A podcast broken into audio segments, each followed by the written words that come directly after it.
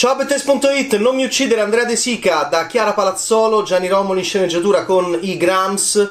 Vogliamo dire un po' chi sono i Grams? Antonio Le, Le Fosse, che per questo film va bene perché è un film anche della morte e dell'amore, Giacomo Mazzariol, eh, Romolo Re Salvador, Eleonora Trucchi e Marco Raspanti dall'omonimo romanzo di Chiara Palazzolo. Allora, questo film è saga e deve essere saga per due motivi. Uno perché eh, chiama Saga, il finale chiama Saga, roba che il finale di, di lo chiamavano Gigrobò non chiamava Saga, quindi in questo caso vogliamo assolutamente e dobbiamo, quindi siamo costretti come come spettatori a vedere il 2 e il 3, quindi eh, necessita saga per il tipo di finale che hanno fatto i realizzatori di questo film e poi necessita di saga perché eh, preso così da solo è un po', è un po' anche come dire è un, è un mostro con qualche punto debole Racconta la storia questo film di Mirta Fossati. Mirta Fossati è una ragazzina in amore, un po' appiccicosa, un po' pacioccona, un po' che non sa nulla del sesso, non sa nulla dell'amore, si innamora dell'uomo sbagliato. Ci piacciono i film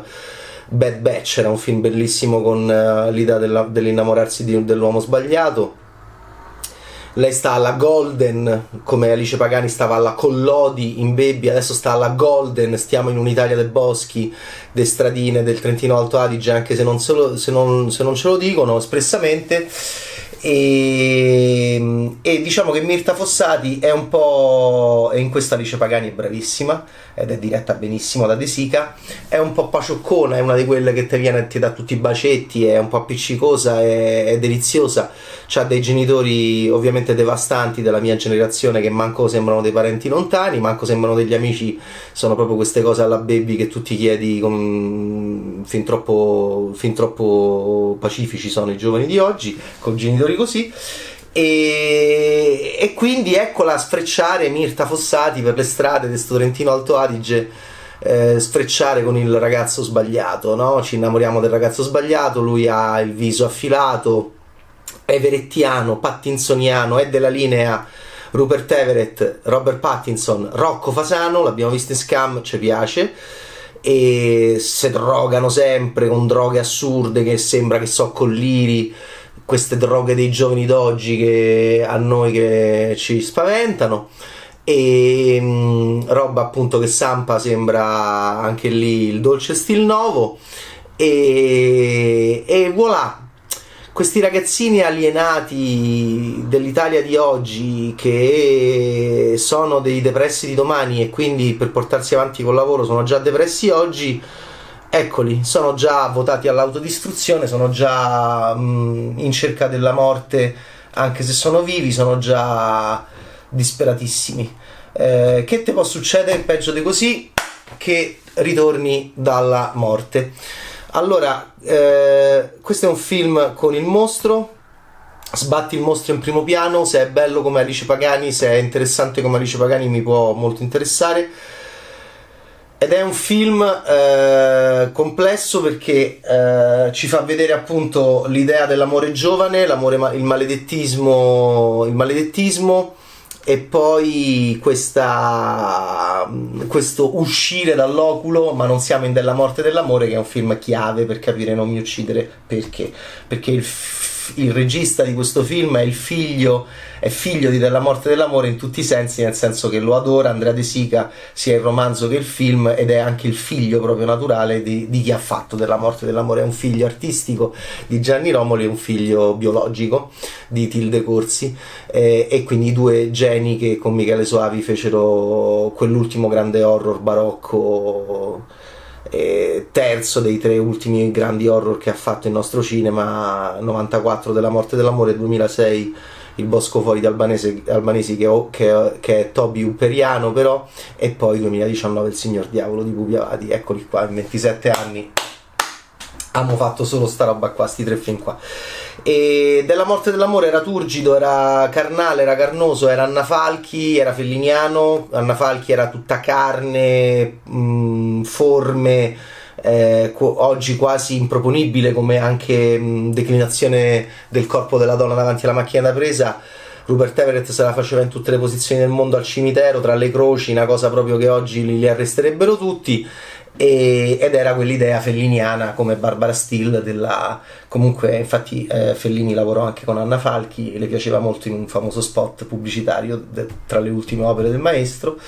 E quindi era appunto questa formosità horror che c'era anche molto presente in Barbara Steele ovviamente che dalla maschera del demonio andava a fare 8 e mezzo di Federico Fellini. Eh, questo, era, eh, questo era della morte dell'amore dove c'erano ritornanti che uscivano fuori dal cimitero di Buffalora ed erano sconclusionati i goffi buffi più lenti degli zombie lenti di Fulci e della morte noiosamente Francesco della morte era questo becchino che noiosamente li uccideva noiosamente noiosamente. Questi ritornavano sempre quindi era un burocrate dell'horror grande intuizione del romanzo di Sclavi. Ok, eh, Non mi uccidere sembra appunto è il figlio, mh, mm, è il figlio generazione Z, testa nella plastica, poca aria, poco sangue, eh, poco, poca carne, è tutto più arido, è tutto più povero, è tutto più nichilista rispetto al turgido, eh, rigoglioso e gorgogliante horror eh, di estremismo e di parossismo visivo mh, e anche softcore di, della morte dell'amore. Qui siamo tutto in sottrazione perché oggi i giovani sono depressissimi, non erano allegri come eravamo noi all'epoca. E, e quindi va bene così. E quindi c'è l'idea per noi appassionati di horror ovviamente di, di pensare molto a della morte dell'amore, perché sappiamo appunto il collegamento che ha Andrea De Sica con il film. E allora eccola una sorta di versione di Della morta eh, in amore, perché Mirta, eh, della Mirta, mh, mm, della Mirta dell'amore, perché della Mirta, perché Mirta Fossati, Mirtina, Mirtina, la chiamo sempre così che non mi piace nel film.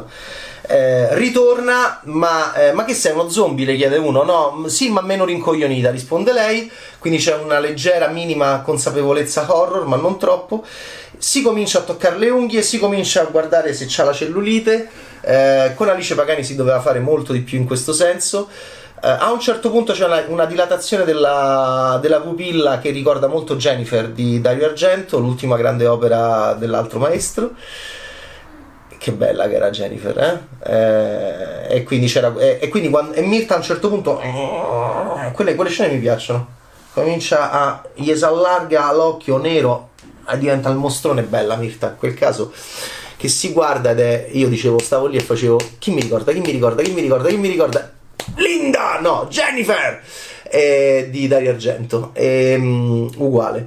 A un certo punto con l'idea dell'occhio eh, poi Jennifer era deforme qua e poi era Anna Falchi qua. Era, quindi era interessantissimo dal punto di vista cinematografico. L'ultima grande cosa di, di Argento in Masters of Horror. E in questo caso quindi è più Twilight, sì c'è il bosco, sì c'è, sì c'è la mitologia, sì cominciano a uscire fuori queste organizzazioni non governative, ONG, no, organizzazioni governative, quindi servizi segreti deviati, ne voglio, ne voglio sapere di più, ecco perché serve la saga, cominciano a, a, a arrivare que, que, come si chiamano i bene andanti. Il capo ha un look che non mi interessa particolarmente, ha un completo da Upim con le scarpette bianche da ginnastica e va in giro col bastone, interpretato da Fabrizio Ferragane che era grande nel traditore di Marco Bellocchio.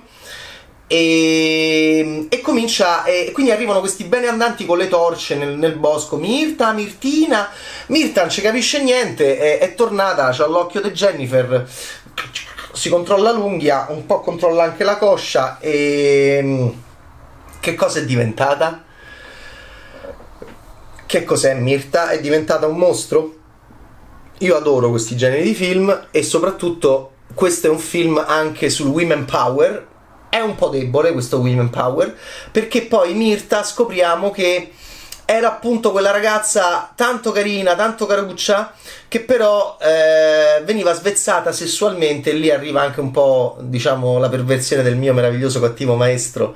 Quanti maestri in questa videorecensione, vero mio meraviglioso cattivo maestro che è Gianni Romoli, dell'idea appunto del vieni qua che ti svezzo io, cara, cara amica mia. E quindi vogliamo parlare un po' di Robin. Uh, Robin è questo Rocco Fasano eh, ragazzaccio eh, già a 300 km orari strada all'inizio del film, come Della morte dell'amore, c'era il segmento dei giovani in amore che andavano in giro, però mentre quelli andavano in giro in comitiva, questi sono da soli, che anche questo è specchio dei tempi, quelli andavano in giro in comitiva, facevano, e eh, poi c'era l'incidente, come Gabriele Lavia in profondo rosso, corpi, camion su, su, su, sui caschi, Ale, tutto molto liquido, tutto molto polposo, tutto molto carnoso, tutto molto Sergio Stivaletti, qui è tutto in sottrazione. So due, una tristezza micidiale, il nichilismo di oggi e questo mi interessa perché ovvio che oggi i giovani stanno così, stanno molto peggio di ieri e sarà sempre peggio per loro anche domani. A questo punto eh, io volevo che Mirta sbroccasse molto di più, invece c'è tutta questa c'è questo leggerissimo body horror, un momentino della mosca di Cronenberg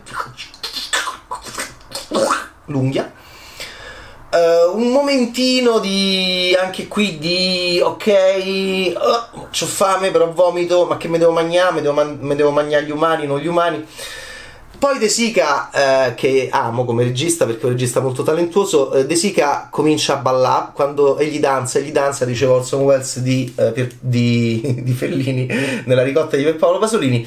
Egli, eh, egli osserva danzare, posso dire, di Andrea De Sica perché? Perché eh, questo regista, figlio di Manuel De Sica e Tilde Corsi e quindi nipote di Vittorio De Sica, eh, beh, insomma, ehm, ha una fissazione per i balli in questi locali sperduti molto eh, linciani alla Twin Peaks. Qui c'è The Nightingale di Badalamenti Lynch, addirittura in questo film c'è un... E, e, questo, e l'idea del locale in cui cambiamo, cambiamo il nostro ruolo sociale e ci, lascia, ci, la, ci lasciamo andare al languore De Sica ovviamente l'aveva fatto già nei Figli della Notte e l'aveva fatto anche in Baby. Lui quando c'è il locale, quando c'è sto languore, quando c'è sta musica, quando noi andiamo a rimorchiare, quando comincia De Sica, Andrea De Sica impazzisce. Eh, mi piacerebbe molto eh, se, eh, fargli un, un interrogatorio serrato per capire da dove arriva questo trauma cinematografico, che però è una cosa bella perché effettivamente Mirta già De Sica aveva girato una scena nel locale in cui lei si rimorchiava Robin, no? il ragazzo sbagliato, ma chi se ne frega, andiamo verso i ragazzi sbagliati perché magari sanno fare l'amore bene e ce lo insegnano. E in questo il film è molto anche vecchio stile, molto retro.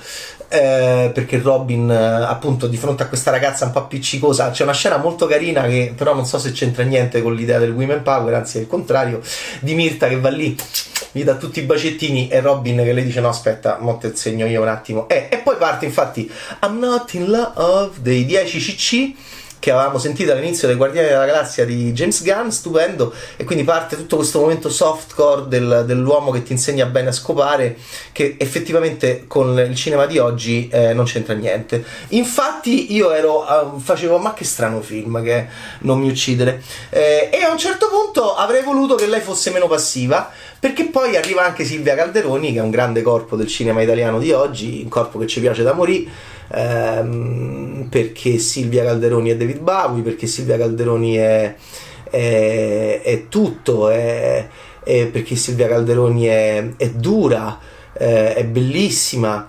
E io amo molto Silvia Calderoni in Amori che non, stanno, non sanno stare al mondo di Francesca Comencini dove ha una scena capolavoro in cui spiega la lavagna alle donne di oggi com'è di- diversa la loro vita biologica e sessuale e sociale rispetto a quella dei maschi, un momento indimenticabile del grande cinema di Francesca Comencini, in quel film splendido, quello è il ruolo più duro, più crudele, c'ha il rossetto, Silvia Calderoni ha un sorriso forte come Tim Curry in Rocky Horror Picture Show che ti spaventa, che ti mette in difficoltà David Bowie. Ecco, qui Silvia Calderoni sulla carta è perfetto perché Silvia Calderoni arriva e dice eh, come Bien in Terminator dice sali su questa macchina se vuoi sopravvivere vieni via con me e a quel punto è cominciato cominciano gli spiegoni come in Terminator mentre si scappa insieme.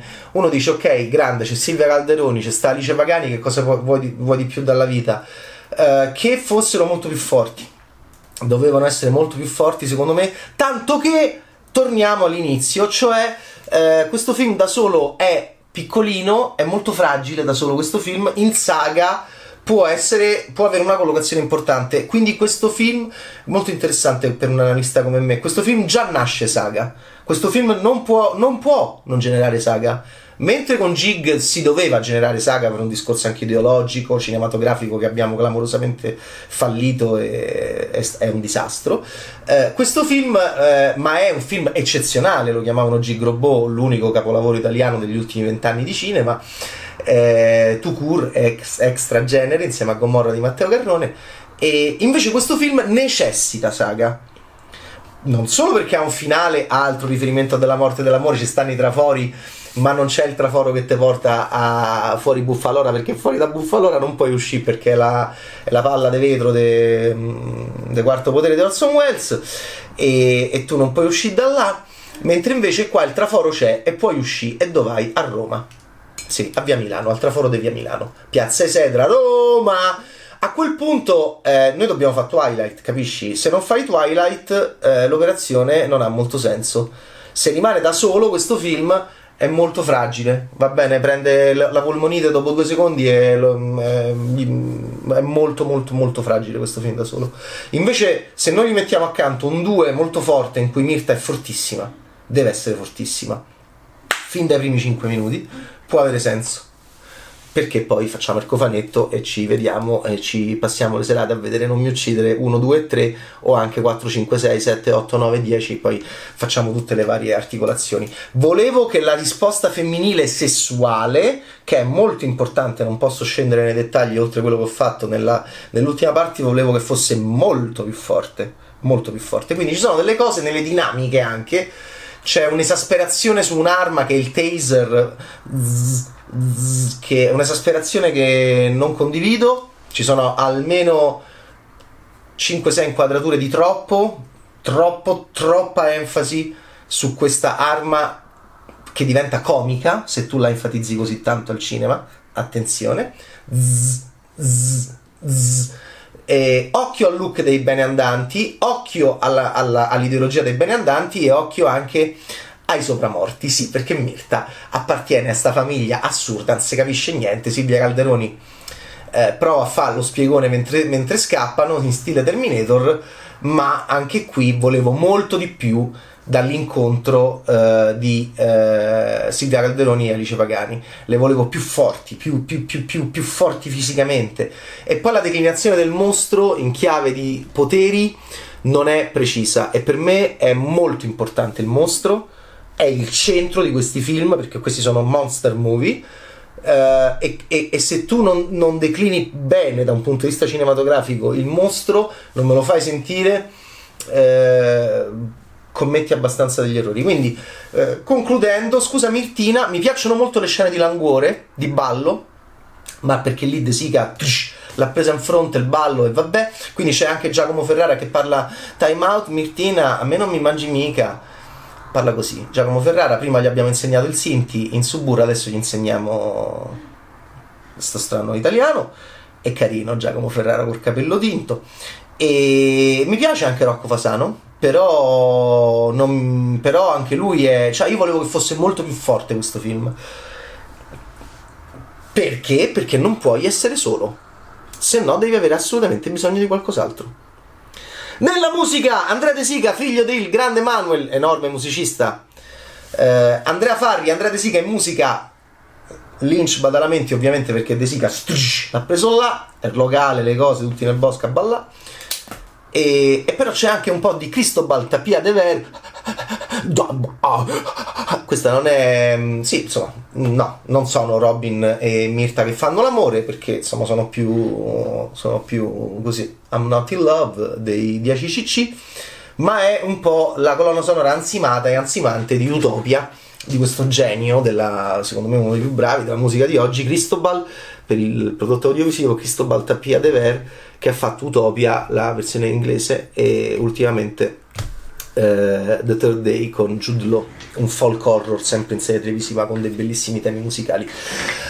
Ciao Bad Taste! Volevo, volevo uh, quindi concludendo, non puoi non fare il 2 e il 3 per come chiude il film e non puoi, uh, e non puoi uh, lasciare Non mi uccidere di Andrea De Sica e Mirta, che viene chiamata un po' troppo spesso Mirtina non, la, non lo puoi lasciare da solo. Ciao Bad Taste!